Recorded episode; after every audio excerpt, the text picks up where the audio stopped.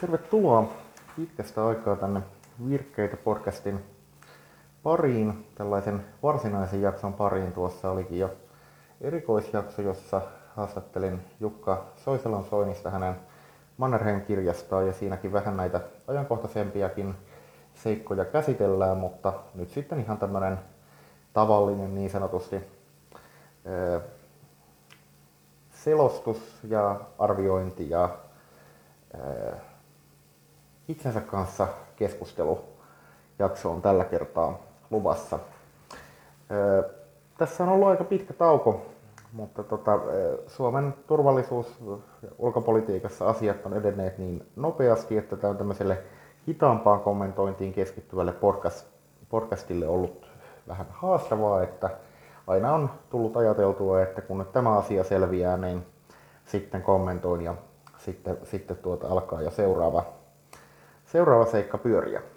Mutta tarkoituksena nyt vähän vetää yhteen tässä tätä, mitä on viime kuukausina nähty. Ja tässäkin aika paljon tuonne historian puolelle, historian puolelle mennään, jos tätä nyt sitten halutaan tätä muutosta ymmärtää. Eli tota, tänäänhän alkoi se prosessi, tai sanotaan näin, että tuli päätökseen prosessi, joka alkoi tuosta Suomen, Suomen osalta tuosta Niinistön uuden vuoden puheesta. Ja nyt sitten sekä tasavallan presidentti Sauli Niinistö että pääministeri Sanna Marin ottivat yhdessä kantaa Suomen NATO-jäsenyyden hakemisen puolesta ja sitten tietysti tämä kansainvälisessä mielessä tämä jäsenyysprosessi alkaa, kunhan tässä nyt muutama päivä vielä, vielä kotimaassa pyöritellään, pyöritellään eduskunnassa muun muassa asiaa, mutta on selvä, että, että se hakemus nyt lähtee ja, ja tota, tämä on se, tämä on se niin kuin kotimaisen prosessin päätepiste monessa suhteessa ja Ruotsikin on nyt sieltä tulossa, tulossa sitten selvästi mukana. Voi olla, että ehtii jopa muodollisen hakemuksen lähettää hiukan, hiukan ennen kuin me. No, mitä tämä niin kuin isossa kuvassa tarkoittaa? Niin kyseessähän on tämmöisen pitkän ulkopoliittisen venkoilun joku sanoisi, että tasapainoilun tai trapetsitaiteilun tai muuta, mutta minä sanon suoraan venkoilun päätepiste, joka samalla laittaa pisteen myös tämmöiselle kylmän sodan suomettumista seuranneelle jälkisuomettumiselle, joka on ilmiö, josta varmasti tullaan paljon tässä vuoden 2022 ja 2023 aikana vähintäänkin näiden vuosien aikana keskustelemaan. No siihen varmasti palaan sekä tässä podcastissa että muilla areenoilla myöhemmin, mutta sanotaan nyt vielä, että jälkisuomettuminen oli eräänlainen suomettumisen uusi adaptaatio siinä maailmassa, jossa ideologinen vastakkainasettelu katosi ja uskottiin keskinäisriippuvuuksiin. Ja tämä on syytä niin kuin muistaa silloin, kun, kun sitä arvioi, että ihan samanlaisilla käsitteillä, mitä Neuvostoliiton aikana on, aikana on tuota käytetty ja niin edelleen, niin ei, ei voi, voi tätä asiaa analysoida järkevästi. Ja Suomi oli tietysti Euroopan unionin jäsen vuodesta 1995 ja niin edelleen, mutta se ei silti tarkoita, etteikö tätä jälkisuomettumiskäsitettä nimenomaan siinä omassa kontekstissaan ja taustan ymmärtäen voisi, voisi aivan hyvin käyttää. Mutta varmasti sitä monet tulee nimenomaan tällä perusteella ja ovatkin kritisoineet, että siinä sekoitetaan puurot ja vellit, mutta jos se selkeästi tuodaan esille, missä yhteydessä se, se tehdään, niin, niin tuota, minä en näe siinä mitään ongelmaa. Mun mielestäni tämä toukokuu 2022 kyllä ihan vakavasti historiallisena käännekohtana vertautuu toki osaltaan tähän YA-sopimuksen päättymiseen ja Suomen EU-jäsenyyteen, mutta on tavallaan myöskin rajumpi.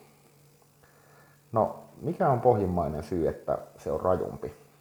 No, se on ennen muuta rajumpi siitä syystä, että oikeastaan mikään ei tällä kertaa tapahdu yhteisymmärryksessä Suomen ja Venäjän välillä tai, tai Venäjän valtiojohdon tai sen, sen tuota osasten kanssa. Että useinhan Suomessa tuodaan esille tämmöisenä ikään kuin sankaritarinana muun muassa operaatio Paksia, jossa Suomi irtisanoi yksipuolisesti aserajoituksia, joita, joita oli sotien jälkeen, jälkeen tuota Suomelle asetettu ja muuta. Mutta kun näitä tapauksia vähän tarkemmin katsoo, niin voi tulla siihen lopputulokseen ihan perustellusti, että hirveän monet, ellei kaikki nämä 90-luvun alussa valtiojohdon tekemät ratkaisut, niin nimenomaan koordinoitiin näiden neuvostotiedustelumiesten kanssa ja ehkä joiltakin osin myös sillä tavalla, että se hyödytti heitä. Et pikemminkin saattoi olla kysymys siitä, että pyrittiin sillä läheisellä koordinaatiolla niin välttämään tämmöisiä syvempiä irtiottoja ja tästä on kyllä aika paljon jo näyttöä ja ymmärtääkseni lisätutkimustakin on lähiaikoina tulossa. Eräs mielenkiintoinen kirja, jossa näitä vähän käsitellään, niin oli tuo Alporusin Kremlin kortti, joka julkaistiin pari kuukautta sitten maaliskuussa. Ja siinähän tuodaan ihan suoraan esille, että Mauno Koivisto peräti puuttui suomalaisviranomaisten toimintaa oikeusministeri Hanne Lepokan välityksellä ja pyrki estämään tämän neuvoston rahanpesun tutkinnan. Ja se on kyllä semmoinen asia, että kyllä minä vähän ihmettelen, miten tämä ei sen kummempaa skandaalia herättänyt, kun tämä tieto arkistolähteisiin perustuen tuotiin esille. Et e, kyllä missä tahansa normaalissa länsimaissa niin tämmöinen, tämmöinen tuota, valtioinstituutioiden rajan, väli, rajan, rajan yli hyppiminen niin pitäisi olla skandaali. Siitä ei pääse mihinkään, vaikka siitä olisi 30 vuotta. No, mitä sitten nyt on paljastunut, että tämän Supon päällikkönä pitkään toimineen Seppo Tiitisen aikanaan siihen laitokseen rekrytoima Matti Saarelainen, joka sitten meni tuonne ulkomaalaisviraston, nykyisen maahanmuuttoviraston Migrin puolelle, niin järjesti aikanaan, tai sanotaan näin, että hänen aikanaan tuo Gennady Timchenko, jonka kansalaisuus on paljon herättänyt kysymyksiä, joka on Putinin läheisimpiä oligarkkeja ja tämmöinen kaupallinen Kiina-lähettiläs, mikä hänen roolistaan tekee vielä erikseen mielenkiintoisen, niin Matti Saarelainen oli tämän Kai Paanasen hyvä ystävä, joka oli tämmöinen Timchenkon asianhoitaja Suomessa ja Paananen painosti saarelaista hoitamaan kansalaisuusasian nopeasti, mikä sitten tehtiinkin ainakin virallisesti kuulematta suojelupoliisia. Sillä tavalla, että hoidettiin asia niin, että Supolla ei yksinkertaisesti ollut, ollut tuota aikaa antaa, antaa lausuntoa. Tietysti voi kysyä, että miten sitten siinäkin on pari erittäin voimakkaasti keskustataustaista henkilöä, Hanno Moilanen vastavakoilun päällikkönä ja Saarelainen itse, niin toimineet, että kuinka todellista tämä on sitten tämä tietokatkoskaan siellä ollut, mutta joka tapauksessa tuossa 90-luvun lopulla vielä niin Suomi salli itsensä käyttämisen tämmöisen Venäjän operaatioiden astilautana, että näiden oligarkkien kansalaisuus mahdollisti paljon sellaista, sellaista toimintaa, mikä muuten, muuten ei olisi tuota ollut Putinille lännessä mahdollista. Ja tässä mielessä niin Suomi on kyllä heikentänyt ihan, ihan tota koko läntisen yhteisön turvallisuutta tämmöisellä toiminnalla, eikä pelkästään omaansa. No, tämähän oli tietyssä mielessä jatkumoa näille idän kaupan hämärille piirteille ja Suomen kautta harjoitetulle tiedustelulle yleensä. Suomen, Suomen kautta harjoitettiin poliittista tiedustelua, poliittista vaikuttamista, informaatiovaikuttamista, varsin todennäköisesti myös ihan salamurhaoperaatioita. Viktor Vladimirov, joka oli sekä Mauno Koiviston että Seppo Tiitisen hyvä ystävä, niin hän johti länsitietojen mukaan Neuvostoliiton sellaisen palvelun salamurhaosastoa, tämmöistä märkien töiden osastoa, joka vastasi salamurhista ja sabotaasista. Ja hänellä oli kahteenkin kertaan, kertaan tuota diplomaattiposti posti Helsingissä. Tämäkin on asia, joka varmasti vielä tullaan lisätutkimukselle avaamaan. Mutta jos mennään tuohon, tuohon tuota idänkaupan rooliin, niin ö, brittitoimittaja Catherine Beltonhan kir, kirjoitti tuossa Putinin sisäpiirissä kirjassa, jonka Suomessa Dosendo julkaisi, että kuinka Suomen tätä kahdenvälistä Neuvostoliiton bilateraalikauppaa, clearing kauppaa hyödynnettiin erittäin ö, röyhkeällä tavalla tämmöisessä vientikieltojen alaisen länsiteknologian salakuljetusoperaatioissa Neuvostoliittoon. Ja nyky-Venäjän taustahan on osaltaan pitkälti juuri siinä, että KGP-eliiteillä oli tarve luopua tästä ideologisesta vastakkainasettelusta jotta heillä olisi pääsy tähän länsiteknologiaan, joka, joka sitten oli, oli tuota vientikielon alle laitettu. Ja nythän tämä, tämä tuota mahdollisuus sitten jälleen kerran näyttää, että se pakotteiden myötä sulkeutuu, vaikka tietysti tämmöisiä salakuljetusoperaatioita ja vastaavia on edelleenkin, mutta tällä kertaa ei ainakaan haluta, että Suomi, on, Suomi olisi semmoinen heikko lenkki yhtään missään. Ja siinä tietysti tämä NATO-jäsenyys on, on hyvin keskeinen tekijä myös. No tämä mitä juuri kuvasin, niin sehän on yksi keskeinen elementti Suomen tässä paljon mainostetussa sillanrakennuspolitiikassa.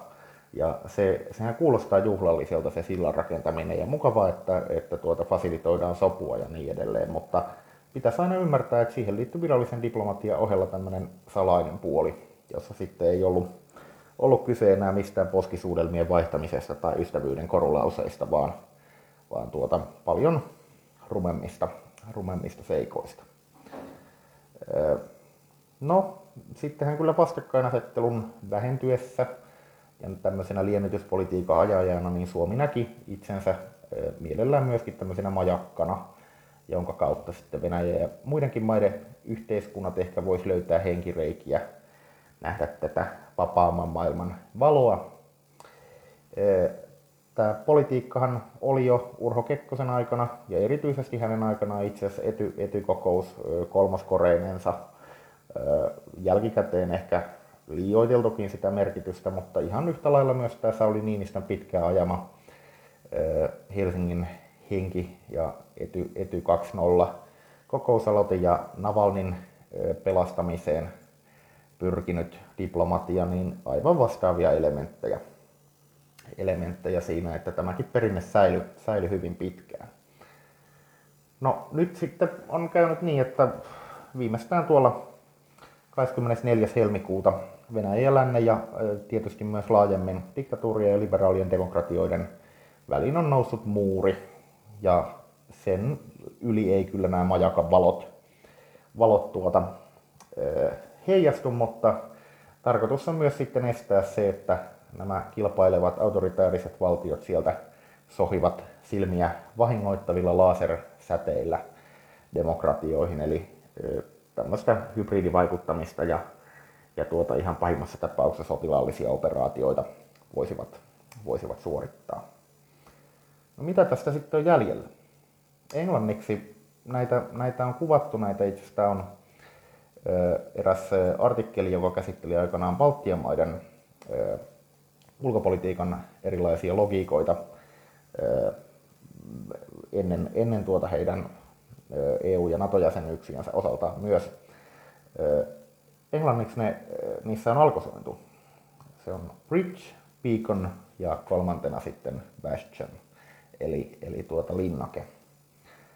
Ja Suomihan on oikeastaan palannut nyt tämmöiseksi lännen etuvartioksi, Pohjolan linnakkeeksi, siinä mielessä tietysti samalla tavalla kuin 20-30-luvulla, että, että tuota, meillä ei ole varsinaisesti lämpimiä suhteita Neuvostoliittoon, mutta siinä mielessä eri tavalla, että nyt meillä on aivan erilainen liittolaisverkosto siellä, siellä takana ja siinä mielessä ollaan turvatummassa, paljon turvatummassa asemassa. Öö, Niinistöhän sanokin eilen, että Suomen NATO-hakemusta arvioidessani Venäjän kannattaa lähinnä katsoa peiliin ja tästä myös, myös tuota Helsingin Sanomat valtakunnan päälehti huomioi, että tässä puhuu jo uusi NATO-Suomi. No, tästä arviosta on vaikea, vaikea olla eri mieltä. Niinistä tullaan muistamaan varmaan tästä peilikommentista toisaalta ja toisaalta tästä naamioiden riisumisesta, jonka hän, jonka hän tuossa Venäjän suurhyökkäyksen yhteydessä tai hyvin pian sen jälkeen, jälkeen totesi.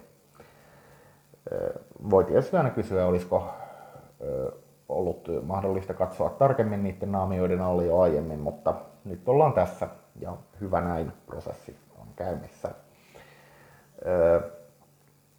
Niinistöhän on aikaisemmin kuvattu jopa tämmöiseksi vanhasuomalaiseksi presidentiksi, mutta ihan yhtä lailla niin kuin tämän edellisen varsinaissuomalaispresidentti Mauno Koiviston, kun tänään merkkipäiviänsä juhlivan J.V. Snellmanin kanssa, niin hänellä on kyllä yksi hyvin keskeinen ero nyt hän teki, Sauli Niinistö suoritti täydellisen irtikytkennän suhteessa Venäjään. Ja vaikka niin kuin Snellmanillakin esimerkiksi voidaan nähdä, että hänellä oli ajatuksena Suomen liikkumavapauden turvaaminen, niin hän teki sen aina siitä lähtökohdasta, että Suomi on väistämättä osa tätä Venäjän imperiumia. Ja kyllä se samantyyppinen ajattelutapa oli myös Koivistolla, vaikka, vaikka tota, ihan siis tietenkään ajatellut, että Suomi valtiollisesti kuuluu Venäjän yhteyteen, mutta osaksi kuitenkin sitä etupiiriä, ja hän ei oikein kyennyt, kyennyt niin kuin näkemään tämän, tämän mahdollisuudenkaan ulkopuolelle. Tai sitten jos näki, niin se oli, se oli väistämättä hänelle tämmöistä aggressiivista sodanlietsontaa, joka, josta ei saisi niin kuin oikeastaan edes puhua.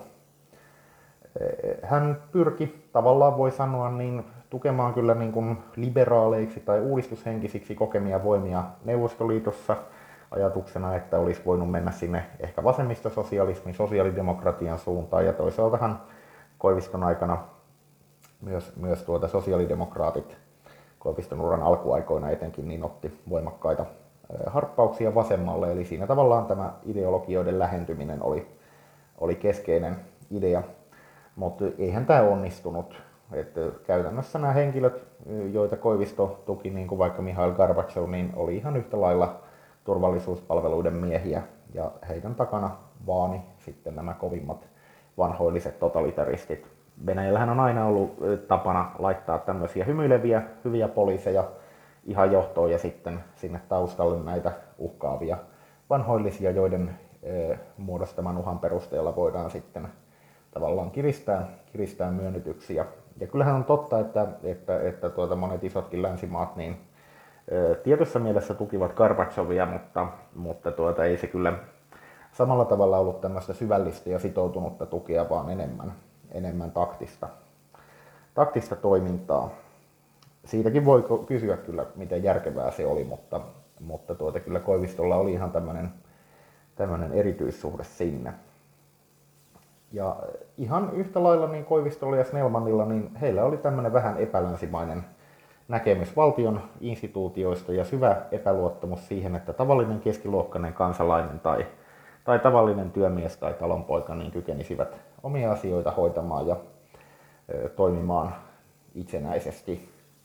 Ja tämä kyllä heijastui siihen, siihen heidän yhteiskuntanäkemykseensä ja ö, pohjimmiltaan ö, varmasti voimakkaasti sidoksissa myös, myös tähän ulkopoliittiseen ajatteluun.